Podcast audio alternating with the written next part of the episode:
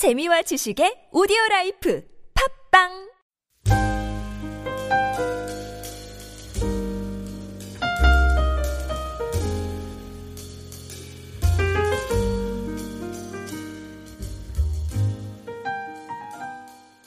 하루도 주님 안에서 말씀 안에서 성령으로 충만한 하루가 되시길 예수님의 이름으로 축원드립니다. 아, 계속해서 잠언의 말씀을 묵상하고 있습니다. 오늘 말씀의 주제는 어, 여러 가지가 있는데 그 중에서도 미련한 사람과 명철한 사람의 어, 구분을 짓는 것이 무엇인가라고 우리에게 가르쳐 주고 있습니다. 어떤 사람이 미련한 사람인가 명철한 사람인가 어떤 사람이 미련한 사람인가 지혜로운 사람인가를 구분하는 것이 뭐라고 합니까? 말, 그 사람이 하는 말에 있다는 것입니다. 그 사람이 얼마나 미련한 사람인지 아니면 지혜로운 사람인지를 알 수 있는 것이 바로 그 사람이 하는 말을 들어보면 알 수 있다는 것입니다. 미련한 자의 특징이 무엇입니까? 우리 1절과 2절의 말씀을 다시 한번 보도록 하겠습니다.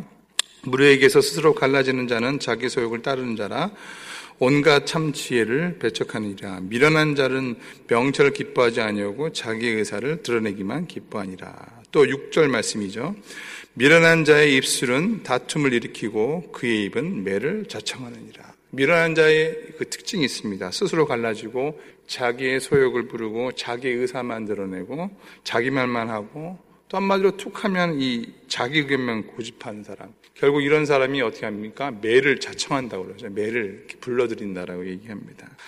어, 그리고 결국은요, 이렇게 하면요, 자기만 그런 게 아니라 어, 나중에는 남에게까지 이렇게 피해를 줍니다. 남의 말을 합니다. 8절 말씀 보도록 하겠습니다. 남의 말하기를 좋아하는 자의 말은 별식과 같아서 뱃속 깊은 데로 내려가니라. 우리가 이 말씀을 좀 오늘 묵상하면서 새겼으면 좋겠습니다. 별식과 같아 한마디로 좋은 디저트란 얘기입니다. 좋은 디저트로 하는 것입니다. 제일 조심해야 될 사람이 어, 말을 뭐 미련한 자, 명철한 자 이걸 떠나서 남의 말을 하는 분입니다. 그래서 그 주변에도 그런 은사를 가지신 분이 계시죠. 꼭 이렇게 다 어, 남의 말에 잘하시는 밥 먹을 때도 남의 이야기, 운동할 때도 남의 이야기. 그리고 무슨 일 할 때마다 자기 이야기는 안 하고 남의 이야기를 주로 하시는 은사를 가지신 분들. 결국 이런 분들이 어떻게 된다고? 폐가 망신한다고 어, 성경이 우리에게 말해주고 있습니다. 그럼에도 불구하고 우리가 이런 말을 하는 이유가 무엇입니까? 그럼에도 불구하고. 어, 말은 그 사람의 상태를 어, 대변하기 때문입니다. 어떤 사람이 그 말을 한다는 것은 그 사람의 스테이트먼트예요. 그 사람이 어떤 사람인가 하는 것을 그대로 증명해 주는 것입니다. 악한 말을 하는 사람은요, 악한 사람입니다. 더러운 말을 하는 사람은 더러운 사람입니다.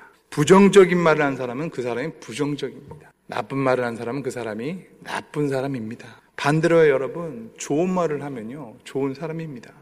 도움이 되는 말을 하는 사람은요, 도움을 주려고 하는 거고요. 격려하고 위로하는 말을 하려고 하는 사람은 그 사람이 정말 격려하고 위로주게 하는 그런 마음이 있기 때문에 그런 말을 하는 것입니다. 그래서 우리가 어떤 말을 하느냐 하는 것이 그 사람의 상태를 나타내 준다고 이야기해 주는 것입니다. 왜냐하면 그 말이 바로 나의 마음을 대변하기 때문입니다. 그래서 누가복음 6장 45절에 예수님께서 이런 말씀하셨습니다. 선한 자는 선한 것을 내고 악한 자는 그 쌓은 악에서 악을 내나니 이는 마음에 가득한 것을 어떻게요? 입으로 말합니다. 우리가 입으로 말하는 것, 마음에 있는 것을 쏟아붓는 것이라고 이야기합니다. 성경은 우리의 말하는 것이 우리 마음의 심령의 상태이다라고 이야기하는 것입니다. 어떤 사람이 기도도 열심히 하고 성경도 많이 보고 봉사도 많이 하는데 그 말에 문제가 있다면 그리고 그 말로 인하여 다른 사람에게 상처를 주고 있다면 또 그 말로 인하여 다른 사람과 불화를 일으킨다면 그것은 참된 경건이 아니라고 여러분 신약의 자문서 야고보서에서 그렇게 이야기하고 있습니다. 야곱에서는 모든 것을 행동으로 얘기하죠. 그러나 행동 전에 혀를 다스리고 재갈을 물리라고 이야기하고 있습니다. 그렇다면 명철한 사람은 어떤 말을 하는 사람입니까? 4절의 말씀을 같이 보도록 하겠습니다. 우리 4절 말씀 같이 읽겠습니다. 시작. 명철한 사람의 입의 말은 깊은 물과 같고 지혜의 샘은 솟구쳐 흐르는 애와 같으니라. 그래서 쭉 명철한 사람이 어떤 사람? 깊은 물과 같고 생과 같다. 어, 한마디로 얘기하면요. 사람을 시원하게 한다라는 것이라고 생각하시면 됩니다. 사람을 시원하게. 제가 이게 성교지가 보니까 물이 중요하더라고요, 물이. 어떤 물을 마시느냐에 따라서 그 사람이 이렇게 보니까 아프기도 하고 안 아프기도 하고 또물 때문에 여러 가지 뭐 곤란을 겪는데 아무래도 이 물 지금 얘기하는 것 모두 다 이 얘기하는 것은 이때 당시에 이스라엘 백성들 광야 생활, 유대 생활에서 물이라는 것이 그만큼 중요하고 그리고 그 명철한 사람의 그 말이 사람의 마음을 시원케 하는 거예요. 해결해 주는 거예요. 마음속에 있는 갈등을 풀어주고 어려움을 풀어주고 말 한마디. 그래서 여러분 촌철살인이란 말이 있습니다. 한 가지 작은 쇠붙이가 사람을 죽인다는 것인데요. 이 똑같은 것처럼 사실 이 작은 혀, 이 혀의 말이 어떻게 한다고요? 사람을 죽이기도 하고 살기도 한다고 잠언 18장 21절에 나와 있습니다. 우리 잠언 18장 21절 말씀 같이 보도록 하겠습니다. 시작. 죽고 사는 것이 혀의 힘에 달렸나니 혀를 쓰기 좋아하는 자는 혀의 열매를 먹으리라. 성경은 말씀합니다. 혀에 뭐가 있다고요? 힘이 있다. 혀에 권세가 있다. 혀에 능력이 있다. 또 다른 메시지 성경에서는 말에는 힘이 있기 때문에 도구로 쓸지 열매로 쓸지 잘 선택하여라. 그래서 말에는 중요한 원칙이 있습니다. 그것이 무엇입니까? 힘이 있다는 것입니다. 혀에는 힘이 있다는 것입니다. 파워가 있다는 것입니다. 말한 대로 이루어질 때가 있다는 것입니다. 그 혀의 힘으로 오늘 말씀에 보니까 혀의 힘으로 이루어지는 것이 있다는 것입니다. 우리말에도 이런 말이 있지 않습니까? 말이 씨가 된다. 그렇죠? 말이 씨가 된다. 그냥 말로 끝나는 것이 아니라 그 말이 힘을 이루어서 이루어진다는 겁니다. 여러분 왜 그렇습니까? 여러분 우리가 이 세상 천지를 하나님께서 말씀으로 창조하셨습니다. 그래서 사람의 말은 말이지만 하나님의 말씀은 능력이 있기 때문에 말씀이라고 그러잖아요.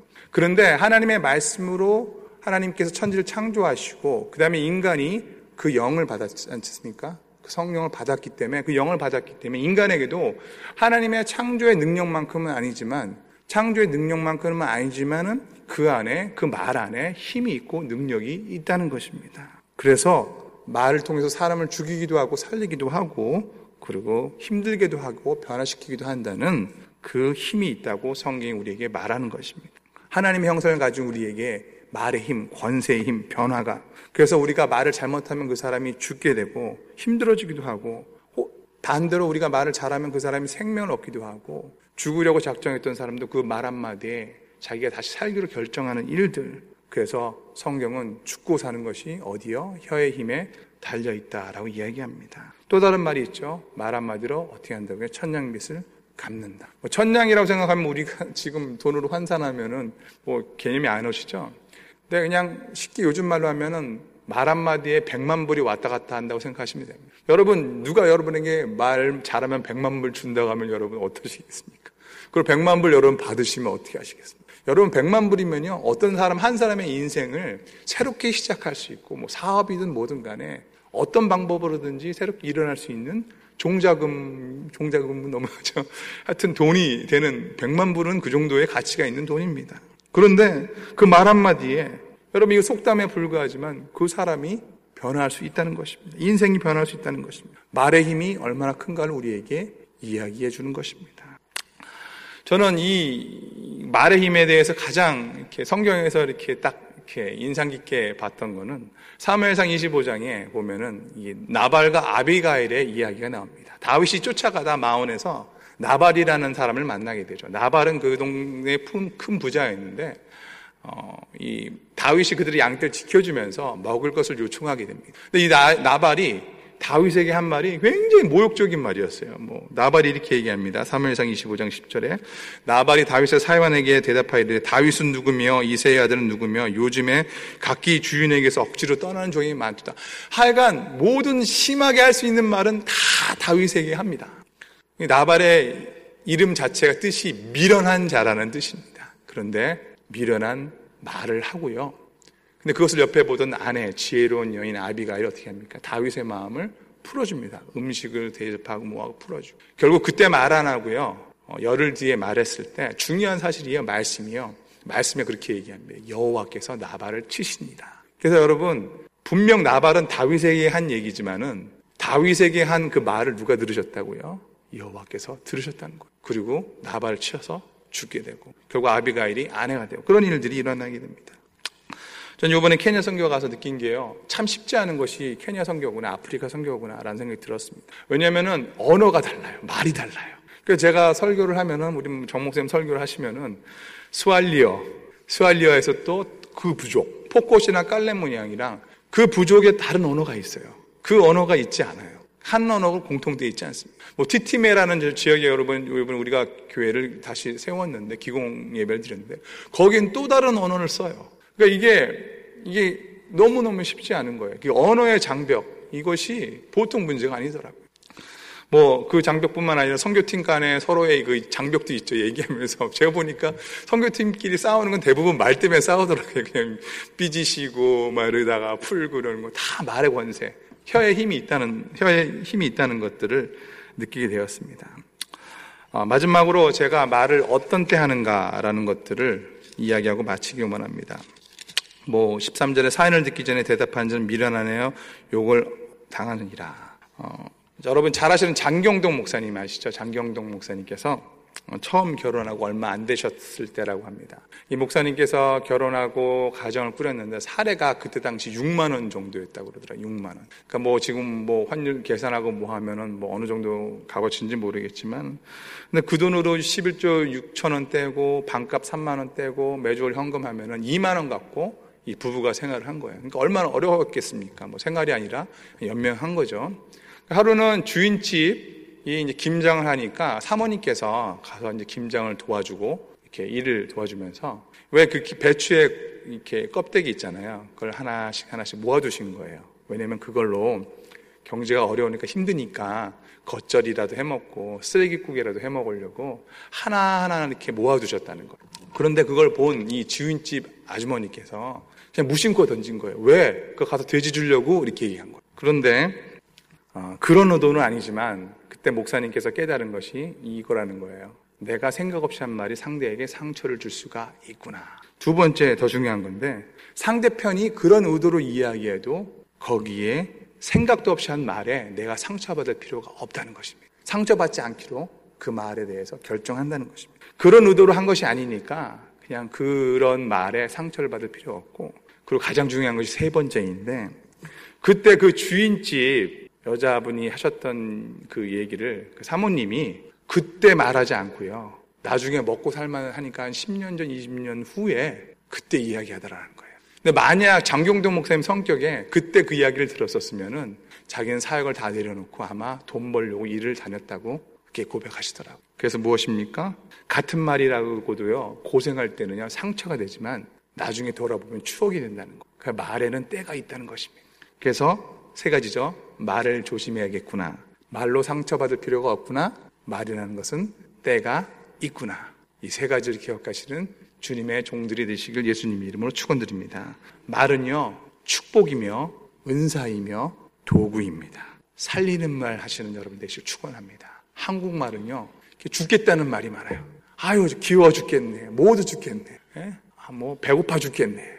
그렇죠. 우리 그런 말 굉장히 많이 하죠. 뭐 죽겠네, 뭐 죽겠네. 심지어 정말 좋은 게 있는데도 뭐라 그러죠? 죽여준다 그러죠. 살려준다고 말씀하신 여러분들이 축원드립니다. 오늘도 저것이 우리의 말을 통해서 그리고 오늘 하루 살아가는 동안에 여러분의 한마디가 어떻게 보면 어떤 사람의 인생을 변화시킬 수 있는 결정적인 도구가 될지 모릅니다. 살리는 말, 생명이 있는 말, 그리고 여러분의 혀에 권세가 있다는 것을 늘 기억하시고 하루를 살아시는 여러분이 되시길 예수님의 이름으로 축원드립니다. 우리 같이 기도하도록 하겠습니다.